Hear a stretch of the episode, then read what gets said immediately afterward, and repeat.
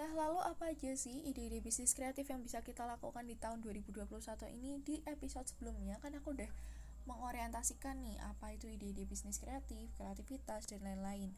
Nah, pertama yang bisa kalian jual adalah cemilan unik, walaupun terdengar biasa dan umum, tapi kalian bisa melakukan sesuatu yang beda dari produsen lainnya. Nah, dari tahun ke tahun juga pasti ada jenis camilan unik yang menjadi populer. Contohnya nih, uh, ada berbagai cemilan dengan bumbu rasa telur asin yang digemari masyarakat beberapa tahun belakangan ini. Dan bahkan salah satu brand produsen makanan ringan tersebut adalah Irvin Salted Egg yang telah dikenal di pasar Asia Tenggara. Wow, selain mudah dilakukan, ide bisnis ini bisa dilakukan siapa aja tanpa ganggu aktivitas utama kalian.